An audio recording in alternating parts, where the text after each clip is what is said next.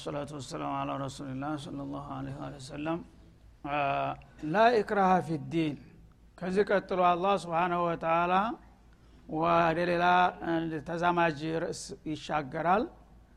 እንግዲህ ዲን ለፈለገ ሰው ግልጽ ነው። አላህ Subhanahu Wa Ta'ala ለፈነው ለወፈቀው ሰው አዳጋች ነገር ውስብስብ ነገር አይደለም። ሐቅ ነገር ገና ስታየው ደስ ይላል፣ ይስባል፣ እንደማግኒት ማለት ነው።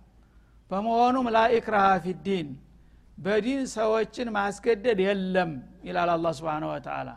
ይሄን ዲን ተቀበል መቀበል አለብህ ብለህ ተጽኖ ልታረግ አይገባህም ማለት ነው። ለምን ከተበየነ ሩሽዱ ሚነል ገይ በዲነል እስላም ቀናው አቅጣጫ ከጠማማው አቅጣጫ ተለይቷል ይላል። የሰው ልጅ በመሰረቱ አቅል አለው። አቅል ካለው ሁለት ነገሮች ተመሳሳይ ነገሮች ፊቱ ላይ ከመጡለት ይገመግማቸዋል፣ ያያቸዋል ማለት ነው። አንደኛው አባጣ ጎባጣ እንቅፋት ሾክ ምናምን የሌለው መንገድ ሰተት ያለ ደስ የሚል ቦታ አለ። በሌላ በኩል ደግሞ መሰናክሉ እንቅፋቱ የበዛበት ጉራንጉር አለ። እና ከነዚህ ከሁለቱ መንገዶች የትኛውን ትመርጣለህ ቢባል አንድ ሰው የትኛውን ነው የሚመርጠው? አቂል የሆነ ሰው ያ ትክክለኛውን ችግር የሌለበትን ሰታታውን መንገድ ነው የሚፈልገው ማለት ነው። ያንን ማሳየት ነው ያለብህ። አሁን አንድ ገጠር አካባቢ ላይ በመተሄድበት ጊዜ ታንድ መንደር ወደ ሌላ መንደር ለመሸጋገር የተለያዩ እንግዲህ ሾካም እንቅፋት ጉራንጉር ሸለቆ የሚበዛባቸው አቅጣጫዎች አሉ። አንድ አንድ አቅጣጫ ለበዛው ደግሞ ጎን ሜዳ ሰተት ያለ እንቅፋት ምንም የሌለበት አለ። ከዛ አልፎ ሽፍታ የሚበዛበት አውሬ የሚበዛበትም አካባቢ አለ። ያካባቢውን ሰው ሲጠይቅ ገሌ ሀገር ለሄድ ፈልጌ ነበር በየት በኩል ነው መሄደው ብሎ ሲጠይቀው ያሳየዋል ማለት ነው። ይሄን መንገድ ይዘከርክ በደም ችግር ያጋጥምህ የሚያሳስተም ነገር የለም፣ ሰተት ያለ ነው፣ ቀጥታ እዛ ትደርሳለህ፣ ፊት ለፊት ነው መንደሩ የሚመጣው ይለዋል። ሌላው ጉራንጉር ነው፣ ውጣ ገባ ነው፣ አቀበት ቆልቁለት ነው፣ እንቅፋት ነው፣ ሾክ ነው፣ ሽፍታ ነው፣ ሌባ ነው። በዚህ ከርክ ደግሞ አደጋ ነው፣ በዚህ አትሄድ ይሻላል ብሎ ያሳያል ማለት ነው። ስለዚህ ተዛ በኋላ ምርጫው ላንተ ለማን ነው የምትተወው? በዚህ ብከድ ወይወል ብሎ እሱም ይደብድብህ እዚሁ ምን ይደብድህ ነገረ መግለጫ ሰጠህ። ከዛ በኋላ ምርጫው ያንተ ነው ነው። ስለዚህ እስላምና ኩፍር እንደዛ ነው ነው የሚለው አላህ Subhanahu Wa Ta'ala። እና አላህ Subhanahu Wa Ta'ala ان الدين عند الله الاسلام ومن يبتغي غير الاسلام دينا فلن يقبل منه وهو في الاخره من الخاسرين على ደሞ በተጨባጭም በዝርዝርም እስላም ውስጥ ምንድነው ያለውን ከንስቲ ንገረኝ ቢባል ማንም ሰው እንኳን የማያቀው ዳር ያለው ሰው ቀርቶ ሊቅነኝ ያለው ሰው በእስላም ላይ አቃቀር ማውጣት አይችልም ሊዋሽክ አልፈለገ በስተቀር። እስላም ላይ እንዲህ አይነት ችግር አለ እንዲህ አይነት ችግር አለ ብለህ ነቅድ ያድርገው እስቲ ሂስ ስጥ ቢባል ማንም ሰው እንከል ሊሰጥ አይችልም። ወይም ሳያውቅ መስሎት በወህም ዝም ብሎ ያልሆነ ነገር ሊለጥፍበት ይችላል። በተጨባጭ ግን ምሁር ሆኖ እስላምን አጥንቶና ተገንዝቦ እስላም ላይ አንድ ችግር አለ ብሎ ልናገር የሚችል ሰው የለም ማለት ነው። በዚህ መልኩ እንግዲህ ቁልጭ ያለውን ነገር እዚህ ፊት ለፊት ተቀምጦ አማራጩ እንደገና ሌላውን እዚህ ግባ የማይባለው ወንካራ ደንጋራ ነገር አምጥቶ በታውን እንትን ብትለው ምኑ ከምኑ ጋር ይወዳደራል ነው የሚለው። ይሄንን እንግዲህ አማራጭ ማስቀመጥ ነው ያለበት ዳዒየተል እስላም ማለት ነው። ለእስላም የሚጠሩ ጎበዞች ካሉ እስላምን ጥራቱን ምንነቱን ቁልጭ አርገህ አሳየው። ካሳየው በኋላ እመን አትመን አትበለው ቀርመው ነው። ለምንድን ነው የምታዘው? አንተ አስተያየትህ ልነግር ትችላለህ። እንደኔ ከሆነ ይሄ ይበጃል፣ ይሄ ይሻላል ወንድሜ፣ እኔ ለኔ ለራሴ የምወደው ላንተ ወድልሃለሁ ብለህ ሐሳብ ክልሰት ትችላለህ። ማመን አለብህ። የፈለገው ኃይል ቢኖርህ የፈለገው ወታደር የፈለገው መሳሪያ ቢኖርህ ካላመንክ እዚች ሀገር መኖር የለብህ፣ ካላመንክ እንደዚህ መብትን አታገኝም ተብሎ ተጽኖ ሊደረግበት አይገባም። አንድ ሰው ይሄ በጫና ማመን የለበትም። ምርጫውን ስጠው፣ አሳውቀው፣ አስረዳው። መረጃ ማስጠብ ብቻ ነው ያለብህ። ይሄኛው እምነት ይሄ ይመስላል፣ የዚህ ተቃራኒ ደግሞ ይሄ ይሄ ነው ብለህ አስቀምጠው። እስላምን ተገለጥክና ካስተዋወቅክ በኋላ ምርጫውን ለባለቤቱ ትተውለታለህ እንጂ በጦንቻ ይሄንን ታልተቀበልክና ካልተከተልክ በስተቀር ብሎ ማንም ያስገድድ አይገባም ይላል። ሌላው ቦታ ራሱ ለነብዩ በቀጥታ የሰጣቸው መመሪያ አፋ አንተ ትክሪሁ الناس حتى يكونوا مؤمنين አይደለም እንደሚለው ነብዩ አለይሂ ሰላቱ ወሰለም ለሰው ልጆች መልካም ዲልን ከመወደዳቸው የተነሳ ሁሉ ሰው እንዲያምንላቸው ይጓጉ ነበር። አሁን ሙስሊም የተባለ ሁሉ ዓለም በሙሉ ሙስሊም ቢሆን ደስ ይለናል። ግን እኛ ስለፈለግን ነው ደስ አለኝና በአጠቃላይ በመድር ላይ ሌላ እምነት መጥፋት አለበት ሙስሊም መሆን አለበት ብለህ ባጋጣሚ እንደ ዙልቀርነን ያለ ትልቅ ጉዙፍ ስልጣን ቢሰጥህ ተሙስሊም ሌላ ዓለም ተንድርገጥ ማጥፋት አለብኝ ልትል ይገባሃል። ይሄ የተፈጠረ መግጋር ትጋጫለህ ማለት ነው። አላህ በመድር ላይ ከሙስሊም ሌላ ያሉ ህዝቦች እንዳይኖሩ ቢፈልግ ለምን አይፈጠራቸው? ለምን አፈጠራቸው? ላይፈጠራቸው ይችል ነበር። ከፈለገም ደግሞ ሊያሳምናቸው ይችል ነበር። አይደለም እንዴ? የወንጀለኞቹ ሁሉ የበለ የከፋ ወንጀለኛ ከአመፀኞቹ ሁሉ የባሰ አመፀኛ ማን ነው? ኢብሊስ ነው። ኢብሊስ ለምንድን ነው የሚያኖረው? ያውም ረጅም እድሜ ሰጥቶ እስከ ቂያማ ቀን ድረስ እሱ ነው የሽሩሩ ሁሉ የመጥፎው ነገር ሁሉ ምንጭ። የኢብሊስ ራሱ እንዲኖር ያደረገው የራሱ ህክማ አለው አላህ Subhanahu Wa Ta'ala። ካፊር የሆነ በአለም ላይ አይኖር የሚባል ነገር የለም። ግን አዳው الاسلام ይሄን ነገር የሌለውን አምጥተው በእስላም ላይ ለጥፈው ሙስሊሞቹን አሁን መቆሚያ መቀመጫ የሚያሳጡት ረሃብዮች መጥባችሁ ሊያጠፋችሁ ነው ምናምን የሚሉት ህዝብ እየፈራ እንዲደነብርና የነሱ እድሜ እንዲራዘም ነው የሚጠቀሙት ማለት ነው። እስላም ግን በማንኛውም ቦታ ሰዎችን ያለ ፍቃዳቸው እንደ በቃል ደረጃ እንኳን ተጽኖ አድርጉባቸው ብሎ ያዘበት ቦታ የለም። ሰዎችን አታስገድዷቸው፣ አስተምሯቸው፣ ያስረዷቸው ከዛ በኋላ ራሳቸው ምርጫ ያድርጉና ይወስኑ ነው የሚለው። ለምን ከተበየነ ሩሽዱ ሚነል ገይ ቀናውና ሰተት ያለው መንገድ ከጠማማውና ከጎርባጣው ለይቷል። ከዛ በኋላ የሰው ልጅ በተሰጠው የችሎታ የሚሻለውን ራሱ ነው መወሰንና መምረጥ ያለበት ይላል። በመሆኑም فمن يكفر بالطاغوت እስላምን እንግዲህ የዲነት ተውሂድ መሆኑ ከታወቀ በኋላ አንድ ጌታን አላህል አዚምን ተማመልክ ልቁንስ ጣዖት ማምለክ ይሻለኛል የሚል ካለ ያ የራሱ ጉዳይ ነው። አይ እንደ አላህማ እንደዚህ አይነት ጌታ ከሆነ ከሱ አለፌ ወደ ጣዖት እንዴት እሄዳለሁኝ? ጣዖት እንዳውም ባፍንጫ ይውጣ እስከዛሬ ባለማወቄ ነው በጅልነቴ ነው አባቴም ቅድመ አያቴም ከጌታ ውጭ ያሉ ነገሮች አመለኩት ባለማወቃቸው ነውና እስላምን በዚህ መልክማ ካወቁ ለረበል ዓለሚን ብቻ ነው ማድረው ብሎ ጣዖቶችን አንቅሮ ተፍቶ በአንድ አላህ ብቻ ወይኡሚን ቢላህ በአላህ الواحد ብቻ የሚያምን ከሆነ فقد استمسك بالعروة الوثقى ይህ አስተማማኝ የሆነችውን የመዳኛ ዘለበት ጨበጠ። ይሄንን የተውሂድ ዘለበት የጨበጠ ሰው በቀጥታ ጀነተን ነዒም ነው የሚደርሰው ይላል አላህ Subhanahu Wa Ta'ala። ለንፊሷ ማላሃ ይህች ዘለበት ደግሞ ለጨበጣ ሰው መቆረጫ የላትም አትበጠስም አስተማማኝ ናት ማለቱ ነው። በተቃራኒው ከሆነ ግን ያው አላህን ክዶ ጣዖት ጋር ታደረ ደግሞ ያኔ ራሱን ለአደጋ አሳልፎ ሰጠ ማለት ነው። ይህንን ውሳኔ ለራሱ ነው እንግዲህ የሚተውለት። በሌላው ቦታ ግልጽ እንዳስቀመጠው فمن كان فمن فمن يريد فمن شاء فليؤمن ومن شاء فليكفر ይላል ማለት ነው። የፈለገ ይካድ የፈለገ ይመን ፍቃድ መስጠቱ ማለት አይደለም። እና እስላም ከኩፍር ጋራ ያለውን ግንኙነትና ልዩነት ተነገራችሁትና ካሳወቃችሁ በኋላ ምርጫውን ለራሱ ተውለትና የፈለገው ክህደቱን ይዞ ይጓዝ የፈለገው ይመን ውጤቱን ወደፊት ያገኘዋል እንዳለው ማለት ነው። እና አደይናሁ ሰቢለ ኢማ ሻኪረ ወኢማ ከፉራ የሰው ልጆችን የጉዞ መንገድ አቅጣጫውን አሳይተናቸዋል። እና አንዳንዶቹን ቀጥተኛ መዳኛውን መንገድ የመረጡ አሉ፣ ሌሎቹ ደግሞ ክህደትን የመረጡ አሉ። የመረጠውን ይምረጥ ቀጠሮ ሲደርስ ሁሉም ውጤቱን ያገኛል ነው የተባለው። ስለዚህ አንድ ሰው በሌላ ሰው ላይ ሐሳቡን መጫን አይፈቀድም። ቀርሞ በእስላም ማን ነው ማድረግ ሳይሆን አይፈቀድም። ይሄን ማድረግ ማስረዳት ግን አለብህ። እሱም ሐቅ ነው ብሎ ያመነበትን ያስረዳህ፣ ካሳመነህ ይውሰድህ፣ አንተም አስረዳው፣ ካሳመንከው አምጣው ነው እንጂ ሰውን ያለውል በግድ እንደዚህ ካላረክ በስተቀር በለ ጉልበቱ እንኳን ቢኖርህ ማስገደድ አይፈቀድም ነው የሚለው እስላም ማን ነው። ከዚህ በላይ እንግዲህ ምን አይነት ግልጥ ቋንቋ አለ?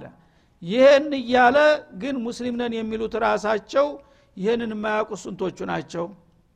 ጥላቶቻቸው የሚዘፍኑላቸውን አብረው የሚያጨበጭቡ አሉ ማለት ነው። ልክ እስላም ለሌሎቹ ሰላም እንደማይሰጥ ያለውል በግድ ዓለምን ረግጬ መግዛት አለብኝ እንደሚል አድርገው የሚያጨበጭቡ ጅሎች አሉ ማለት ነው። ይሄ የእስላም ባህሪው አይደለም። እና አላህ Subhanahu Wa Ta'ala የሰው ልጆችን አቅል ሰጥቷቸዋል። ለሰጣቸው የሰጣቸውን መሰሪያ ተጠቅመው እናንተ አቅርቡላቸው መውዱዓቶችን አጀንዳውን አቅርብለት። የእስላም አጀንዳ ይሄንን ይመስላል ከእስላም ውጭ ያለው ደግሞ ይሄንን ይመስላል ብለህ ለውድድር ታቀርብለታለህ። ከዛ በኋላ ራሱ የመረጠውን ሊወስንና ሊመርጥ ይችላል እንጂ ማንም ሰውን ያውቅልሃለሁ ብሎ በሌላው ላይ ተጽኖ መጫን የለበትም ነው የሚለው ማለት ነው። ግን ይሄንን ሲባል ምርጫውን ያስተካከለ በጌታው ዘንዳ ምን ውጤት እንዳለው ገለጸ ማለት ነው። ምን አለ فمن يكفر بالطاغوت የሚጠበቀውም ተአቂል ይሄ ነውና ታላህ ሌላ ያሉ አምልኮ የሚሰጣቸው ነገሮች እነዚህ እርባና ቢስ ናቸው አያስፈልጉም ብሎ የካደ ሰይጣን ሊሆን ይችላል፣ ሳህር ሊሆን ይችላል፣ ሻዕር ሊሆን ይችላል፣ ጧጋይ አምባገነን ባለስልጣን ሊሆን ይችላል። እነዚህ ሁሉ ጣዖት አለ ውስጥ ይገባሉ። ካሂል ሊሆን ይችላል። እነዚህ ሁሉ አጠቃላይ ጸረዲን የሆኑ አካሎች ጣዖት አለ ውስጥ ይገባሉ ማለት ነው። እንደዚህ አይነቶቹ ነገሮች አያዋጡም አይጠቅሙም ብሎ እነሱን አንቅሮ ተፍቶ ወይኡሚን ቢላሂል ዋሂዲል አሐድ በእቸኛና አስተማማኝ የሆነውን አላህ ብቻ ነው መቀበለው ብሎ በሱ ያመነ ሰው ያ ሰው ፈቀድ ይስተምሰከ ቢልዑሩቲል ወስቃ አላህ አስተማማኝዋን ገመድ እንዲያስጨበጠው ይወቅ ይላል። እና ለንፊሷ መላሃያችን ገመድ እሱ እስካለቀቃት ድረስ አትበጠስም። ያቺ የጨበጣት ዘለበት በቀጥታ አንስታ ጀነተል ፊርደውስ ታደርሰዋለች በማለት አላህ ዋስተና ይሰጣል ማለት ነው። ያቺን ቀለ የዘለበት አንተ ተለቀክ ግን ያው ወድቀህ ትቀራለህ ማለት ነው። አይበጀው መውደቂያ والله سميع عليم አላህ ሁላችሁም የምትሉትን ሁሉ የፈለገው በረከቀና በተሰወረ ድምጽ እንኳን ብትናገሩት ሰሚ ነው። የምታስቡና የምትሰሩትንም በጥልቅ አዋቂ የሆነ ጌታ ነውና በዚህ መልኩ ነው ስለ ዲን ማሰብ ያለባችሁ በማለት ማንም ሰው በጦንቻ በጉልበት ሳይሆን በሁጃ በማስረጃ ሐቅና ባጢልን ለይቶ መወሰን እንዳለበት ያስገነዝበናል ማለት ነው። አላሁ ወልዩ الذين آمنوا አላህ Subhanahu Wa Ta'ala የነዛ ያመኑት ባሮቹ ወዳጅ ነው ይላል። እንግዲህ አሁን ይሄንን የጌታን ግብዣ ተቀብሎ ጥሪውን አክብሮ በርሱሎች አማካይነት የመጣለትን የግብዣ ተቀብሎ ጌታ ጋራ የወገነና ከሱ ሌላ ያሉ ጣዖትን አውጣን አንቅሮ የተፋሰው ያአላህ ወዳጅ መሆኑን መሰከረለት ከወዲሁ ማለት ነው። እኔን መርጠውኛልና አለ እነዛ አማኞች እኔም የነሱ ወዳጅ ነኝ ካሁን ጀምሬ ይላል አላህ Subhanahu Wa Ta'ala ከነሱ ያደርገና አላህ ወልዩ الذين آمنوا ወልይ ማለት የሶዲቅ ማለት ነው እና ሙሂብ ናሲር የሚለውን ቃል ያካትታል ማለት ነው። ተማንም በላይ የምትወደው ከማንም በላይ የምትባበረውና የምትረዳው ሰው ወልይ ይባላል። እሱም ላንተ ወልይ ነው አንተም ለሱ ወልይ ነህ ማለት ነው። ወዳጅ ተባባሪ ማለት ነው። እና አላህ Subhanahu Wa Ta'ala አማኞችን ምን ያህል እንደሚወዳቸው እንደ ጓደኛ አርጎ ገለጻቸው ማለት ነው። ማን ነው ሰው የሰው ልጅ ደካማው የሰው ልጅ ያአላህ ወዳጅ ተብሎ መጠራቱ ራሱ ምን ያህል ማዕረግ ነው። አላህ Subhanahu Wa Ta'ala ወልዩ الذين آمنوا እነዚህ በእኔ በጌታቸው በአግባቡ ያመኑ ሰዎች እኔ ካሁን በኋላ እኔን መርጠዋልና በእኔ አምነዋልና የነሱ ፍጹም የሆንኩ ወዳጅ ነኝ በወዳጅነቴ አረጋግጥላቸዋለሁ ይላል ማለት ነው። እና ወዳጃቸው ከሆነ የውድጅና ውጤት ምን ይሆናል يخرجهم من الظلمات በዚህ በእምነታቸው ሰበብ ታድርብርብ ጨለማ ያወጣቸዋል ወዳጃቸው የሆነው ጌታ ይላል። ድርብርብ ጨለማ በጃሂልያ ጊዜ የነበረው ብዙ ጨለማዎች ነበሩ። አንደኛ የኩፍር ጨለማ ነበረ ማለት ነው። ሰዎች ጌታቸውን ረስተው ማንነቱን አተውት በቀጥታ እንደንሰሳ በጨለማ ጉዞ ላይ ነበሩ። ስለ ጌታ ምንም ግንዛቤ ያልነበራቸው ማን ነው ከዛ ያወጣቸውና ወደ ኑረል ኢማን ወደ ኢማን ብርሃን ያሸጋግራቸዋል ይላል። እንደገና ተሽርክ ጨለማ ጌታን በመሰረቱ አለ የሚል ጭላንጭል ነበራቸው በጃሂልያ ጌታ ለሰማይ መሬትን የፈጠረ ጌታ ይላሉ። ግን የሆነ ያልሆኑ ነገሮችን ደግሞ ያጋሩበታል። ይሄ ደግሞ ሌላው ጨለማ ነው ማለት ነው። ያኛው የለየለ ድቅድቅ ጨለማ ቢሆን ይሄኛው ደግሞ ያው ጨለማ ነው ትንሽ ያው ጭላንጭል ቢኖረውም ማለት ነው ጌታን ጨርሶ ባይክድም። የተሽርክም እንደገና በአላህ ማንንም ምንም ነገር ማጋራት የለብህ ሲል ደግሞ ከሁለተኛው ጨለማ ወጣ ማለት ነው። እዛ ደግሞ የማዓሲ የወንጀል ጨለማ ከባኢረ ዝኑብ እንደቀላል እንደባህል ነበር እንደ ነኩፍ እንግዲህ ማን ነው ዚና ሰሪቃ ሰውን መዝረፍ መደብደብ መግደል ጉልበት ካለህ ችግር የለም ያው ወሮ መብላት ነው በአካባቢው ያለው ነው ማለት ነው ይሄም ሌላ ዙሉማት ነበር ይሄም ክልክል ነው ያላ አንድ ሰው ያላ ሐቁ ያላ ፍቃዱ አንድ ትንኳስ ይዋክ እንዲያትወስድ ያለ እስላም ማለት ነው ይሄ ከዙልም ጨለማ አወጣ ማለት ነው ከቢድዓ እንደገና ሰዎች አፈጮሌዎች በየቀኑ ሰዎችን ለማጃጃልና ለማታለል የሚፈጥሩት በሃይማኖት መልክ የሚጠፈጥፉት ቢድዓ ነበር ከዛን ጨለማ እናወጣዋለን አላህ Subhanahu Wa Ta'ala ና ከነዚህ ሁሉ ድሩ ጨለማዎች ወዳጆችን አወጣቸዋለሁ ለምን ቅንነት ስላሳዩ ጌታን መርጠናል በሱ ፍቃድ እንመራለን ካሉ እኔ ደግሞ እስከ ዛሬ ዘቅጠውበትና ወድቀውበት ከነበረው ድርብርብ ጨለማ ረግረግ ውስጥ አወጣቸዋለሁ ኢላላ አላህ Subhanahu Wa Ta'ala ራሱ ከለገመ ግን ያው እስከ ዛሬ የለመድኩትን ዝቅጠት ተመችቶኛል ካለ ይሄ በገዛጁ እንግዲህ ጥፋትን መርጧል ማለት ነው والذين كفروا እነዚያ ደግሞ ክህደትን የመረጡ ሰዎች እንግዲህ አላህ የአማኞች ወዳጅ ነኝ አለ ወዳጅ ነኝ ጌታ ነኝ አይደለም ያለው ጌታ የሁሉም ጌታ ነው አይደለም እንዴ ግን ውድጅናዬ ከአማኞች ጋር ነው ሲል ከነሱ ጋር ወገነ ማለት ነው ምን እንደሚያረግላቸው ተቀሰ እነዛ ከሃዲዎቹ ክፍሎች ደግሞ እኔን ተተው ከጣዖታት ጋር የወገኑት ደግሞ አውሊያኡም ጧጉት የነሱ ወዳጆቻቸውና ረዳቶቻቸው ደግሞ ጧጋቶቹ ናቸው ኢላለ ማለት ነው ጧጉት እንግዲህ የተለያየ ህገወጥ አምልኮት የሚሰጣቸው ነገሮች ሁሉ ይገባሉ ቀደም እንዳልኳቸው ማለት ነው ሳህር ጧጉት ይባላል ካሂን ጠንቋይ ጧጉት ይባላል እንደገና አምባገነን ባለስልጣን በዘፈቀር ዝም ብሎ ሰዎችን ህዝቦችን የሚያምስ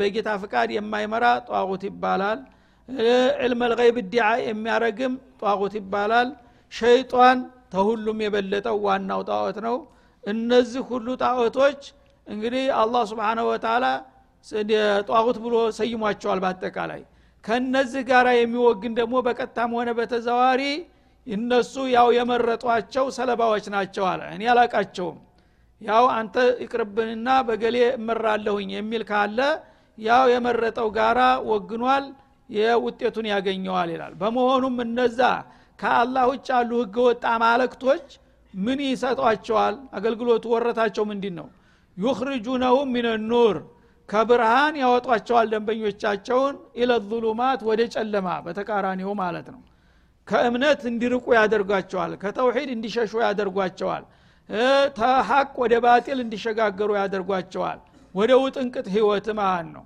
በዱንያ ላይ እንኳን ይያሉ ራሱ ሰላም እንዲያጡ ነው የሚያደርገው ረፍት ህሊናቸው ረፍት አያገኝም በዛ አይነት ጉዞ የሚጓዙ ሰዎች ማለት ነው እና ወደ ድርብርብ ጨለማ ይጨምሯቸዋል ኡላኢክ እና የዛ አይነት እንግዲህ የጣዖታት ሰለባ የሆኑት ክፍሎች አስሐቡን ናር በመጨረሻ የሳት ባልደረቦች ይሆናሉ የሳት ምድቦች ናቸው ማለት ነው ሁም ፊሃ ኻሊዱን እነሱ በጀሃነም እሳት ውስጥ ለዘላለም ኗሪና ዘውታሪ ሆነው አበደል አቢዲን ይቀጥላሉ ሲል ግልጽ ያደርጋል እና የእምነትንና የክህደትን እንግዲህ ውጤት ባጭሩ አስቀመጠ ኢማንን የመረጠ ሰው ከጌታ ጋር ወግኗል ጌታ ጋር ተዋውቋል ተወዳጅቷል ጌታ ደግሞ ያመኑበት ጌታ ወዳጆቹን ተመጥፈው ነገር ሁሉ አውጥቶ ወደ መልካም ዲል ያሸጋግራቸዋል ሲል ከአላህ ሌላ ያሉ ጸረ እምነት ክፍሎች ጋር የወገነ ደግሞ ማንም ይሁን ማን እነዛ ደግሞ ወደድክም ጠላህም ወደ ጨለማ ወደ ውድቀት ወደ ውርደት ነው ይዘውም ይጓዙት በመጨረሻም ደግሞ መዋጫ ወደ ለለው ጀሃነም አዘቅት ይዘው ይዳፋሉ በማለት ያስጠነቅቃል ማለት ነው ስለዚህ ከየትኛው ጋራ መወገን ይሻላል አቂል እንደመሆነ ነው ዋናው ነገር እንግዲህ ውጤቱ ተነገረ አላህ ጋራ የተወዳጀና የተዋወቀ ሰው ውጤቱ ያማረና የሰመረ እንደሚሆን ጀነተል ፊርደውስ እንደሚሆን አረጋገጠለት በዱንያም ራሱ ከህሊና ጭንቀት ተወጣለህ በአላህ አልዋሂድ ያመነ ሰው ከልቡ ምንም ጭንቀት የለበትም ምክንያቱም በቀደር አምናሃል በአላህ አምናሃል በኸይርም ሆነ ሸር እሱ ያለው ብቻ ነው የሚሆነው ሁሉ ነገር ይበላኛል ብለህ አትጨነቅም ማለት ነው ግን እምነት የሌለው ሰው ሽርክ ያለበት ሰው ሁሉ ነገር እንደሚበላው ነው የሚጨነቀው ረፍታ የለውም እና አንድ ነገር በቀው ባለ ቁጥር እንደዚህ ሆንኩኝ ጉድ ይፈላ እያለ ነው። ግን በጌታ ያመነ ሰው ከልቡ ሰማይ ቢሰበር መሬት ቢከፈል ምንም ይመጣ ነገር የለም። አላህ የቀደረው ነው የሚሆነው። አላህ የቀደረው ደግሞ የትም ቢከዳ አያመልጥም። ለምን ትረበሻለህ? ስለዚህ ይሄ አይነት እንግዲህ እምነት በዚህ በዱንያ ራሱ የሰላምና የተረጋጋ ህይወት ለማግኘት ራሱ ዋስትና ሰጭ ነው፣ የአኺራ ውጤት ቀርቶ ማለት ነው። በዚህ መልክ እንግዲህ አላህ Subhanahu Wa Ta'ala ወዳጆቹን ምርጫችሁን ካሳመራችሁ እኔ ከእናንተ ጋር ነኝ፣ እኔ እናንተን እጠብቃችኋለሁ፣ ከመጥፎ ሁሉ አወጣችኋለሁ፣ ለመልካም ሁሉ አበቃችኋለሁ በዱንያም በአኺራም እያለ ነው። እኔን ትታችሁ ደግሞ ከሌሎቹ ጋር ከወገናችሁ ያነ ደግሞ እነዛ የመረጣችኋቸው የጥፋት አቅጣጫዎች ስለሆኑ ይዘዋችሁ ይጠፋሉ በማለት እያስጠነቀቀ ነው ያለው ማለት ነው። እና ያልዑርወቱ ልስቃ የሚለው አገላለጥ የተውሂድን ነው አላህ በዚህ መልኩ የገለጠው ማለት ነው። አስተማማኝ ዘለበት ይላል፣ አስተማማኝ ገመድ። አንድ ሰው አንድ በረሃማ ቦታ ላይ በሚሄድበት ጊዜ ድንገት የወትሮ ጉድጓድ የነበረ ቦታ ሳሪ ለብስና ሳታየው ደንሰር ደንሰር እያልክ ሜዳ ነው ብለህ ስትሄድ ተሰርምዶ አዘቅጡ ስትወድቃለህ ማለት ነው። እዛ በምትገባ ጊዜ በጣም ጥልቀት ያለው ቦታ ነው። የመውጣት እድል የለም፣ መሰላል የለም፣ ምንም የለም። ግን በዛ አካባቢ ምናልባት ከብትረኞች ምናምን ሲዘዋወሩ ህይወትህ ታለ ትጮሃለህ። ስትጮህ ምንድነው ብለው ያዩሃል መተው ማለት ነው። የሰው የሰው ድምፅ አለ እዚህ ጉድጓድ ውስጥ ይላሉ። በተለይ በአረብ ሀገር የወትሮ ጉድጓዶች አሉ በየበረሃው ቦታ እንደዚህ ተሰርምደው ሳር ምናምን ለብሰው ወይም ያገውና አንድ ነገር ሲረግጠው ተደርምሶ ይወጣል። አርባ ክንድ አምሳ ክንድ ጥልቀት ያለው ቦታ ትገባለህ ማለት ነው። ያኔ ያ ሰው እንግዲህ ያለው እዛው ሙቶ መቅረት ነው። ግን አንዳንዶቹ አጀል ያልደረሰባቸው ሰዎች በአጋጣሚ ተላላፊዎች በዛ ሲሄዱ ድምጽ ይሰሙና እንትን ይላሉ። ሰው አለ እዚህ ውስጥ ድምጽ ይሰማል ይላሉ። ምን እናድርግ ይሉና እነዛ ሰው ተሯሩጠው ምንድነው የሚያረጉት? ገመድ ነገር ወይም የመጫኛ ነገር ጠፍር ቀጣጥለው ይልኩለታል ማለት ነው። አንተ ሰውዬ ሰው ተወንክ እስቲ ይሄው ገመድ ልከንልሃል፣ ይሄንን ጨብጠህ እጅ ላይ ጠምጥመህ ያዝና እኛ ጎተን እናወጣሃለን ብለው መልእክት ያስተላልፋሉ። ያንን ከሰማ ያ ሰውዬ ያንን ገመድ እንደምንም ብሎ ጠምጥሞ እጁም እግሩንም ሳቡ ይበቃ ይላል። የዛ ጊዜ ስበው ያወጡታል በቀላሉ ማለት ነው። ያ ገመድ ግን የበሰበሰ ገመድ ከሆነስ መሃል መንገድ ሲደርስ ተተበጠሰ የባሰ አደጋ ነው ማለት ነው። እናወጣለን ሲሉ ለሞት ይዳርጉታል። ያስተማማች ገመድ ከሆነና እሱ ደግሞ ያንተ ያዘው ግን መውጣቱ የማይቀር ነገር ነው ማለት ነው። ያ ሰውዬ ግን እዛ ዘቅጥ ውስጥ ያለ ሰውዬ ገመድ ልከንልሃልና እሱን ጨብጥና እኛ ስበናወጣለን ሲሉ አይኔ ገመድን አይምኘ እሱን አልጨብጥም መጣቸው አዝላችሁ አውጡኝ ካለስ እሱን ሄዶ አዝሎ የሚያወጣ ሰው አለ? እዛው ከረመች ማለት ነው።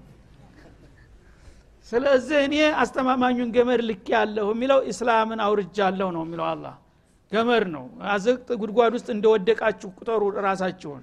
የመዳኛውን ገመድ ልኬላችኋለሁ፣ የኔ ገመድ አይበጠስም እርግጠኛ ነኝ። አንተ ያለብህ ብቻ እሱን አጥብቀህ ጠምጥመህ ያዝ፣ እሱን ከያዝክ እኔ መንጭቅ ያወጣሃለሁኝ ይላል አላህ Subhanahu Wa Ta'ala። እና ምድር ያው አዘቅት ናት፣ ሁልጊዜ የመከራ የሰቆቃ ሀገር ናት። ከዚህ ከወደቅንበት ተስፋው ተጨለመበት ዓለም ወደ ጀነተል ፊርደውስ መውጣት ከፈለክ የኔን ዘለበት ጨብጥ፣ የዛ ጊዜ አወጣሃለሁኝ። ይህንን አልጨብጥም ብለህ እዛው ተለገምክና ቁጭ ታልክ ግን እዛ በስብሰህ ትቀራለህ፣ ማንም ያወጣህ የለም እያለ ነው አላህ Subhanahu Wa Ta'ala። እና በሌላም በኩል ቁርአንን በዚህ መልክ መስለውታል ረሱል አለይሂ ሰላቱ ወሰለም። هذا حبل الله المتين አሉ አስተማማኝ ገመድ አንዘለሁ ኢለይኩም طرفه الاول عنده وطرفه الثاني عندكم አሉ። ይሄ ቁርአን ሲልክላችሁ ገመድ ነው፣ ሽሩብ ገመድ ነው እና ዋነኛው ጫፉ ባለቤቱ ዘንድ ነው፣ የመጨረሻው ጫፉ እናንተ ዘንድ ነው። ይሄንን ገመድ አጥብቆ የያዘ ሰው ሁሉ ከዚህ ከዱንያው ጥንቅጥ ወጥቶ ወደ ጀነት መሄዱ አይቀርም። ይሄን ገመድ አልጨብጥም ያለ ደግሞ እዚሁ ዘቅጦ ይቀራል፣ ወድቆ ይቀራል ብለው ያስተማሩትም ከዚህ አያት መንፈስ በመነሳት ነው ማለት ነው። ስለዚህ ቁርአንን የህይወታችን መመሪያ አድርገን እስላማችንን በቀንጣታችን ነክሰን እስተቀጠልን ድረስ አላህ እንደሚያድነን ተስፋ ቃል ገብቷል ማለት ነው። ይሄንን እድል አልፈልግም ዝም ብዬ በአል እስላም ላይ ለአላህ ታልኩኝ ያው ይበቃኛል የምትል ከሆነ ይህ አይነቱ ጉዞ የትም አያደርስም። እያለ ነውና አላህ Subhanahu Wa Ta'ala የላከልንን እድል በአግባቡ ተጠቅመን ለጥሩ ውጤት እንድንበቃ ራሳችንን ማዘጋጀት መጀመሪያ መማር አለብን። ያወቅናትን ነገር ደግሞ በተቻለ አቅም በስራ ላይ ማዋል አለብን። ያ ከሆነ እንድናለን። ከዚህ ውጭ መዳኛ አቅጣጫ የለም እያለ ነው አላህ ወሰለላሁ ዐለይሂ ወሰለም አለ ነብዩ ኢላሊቃ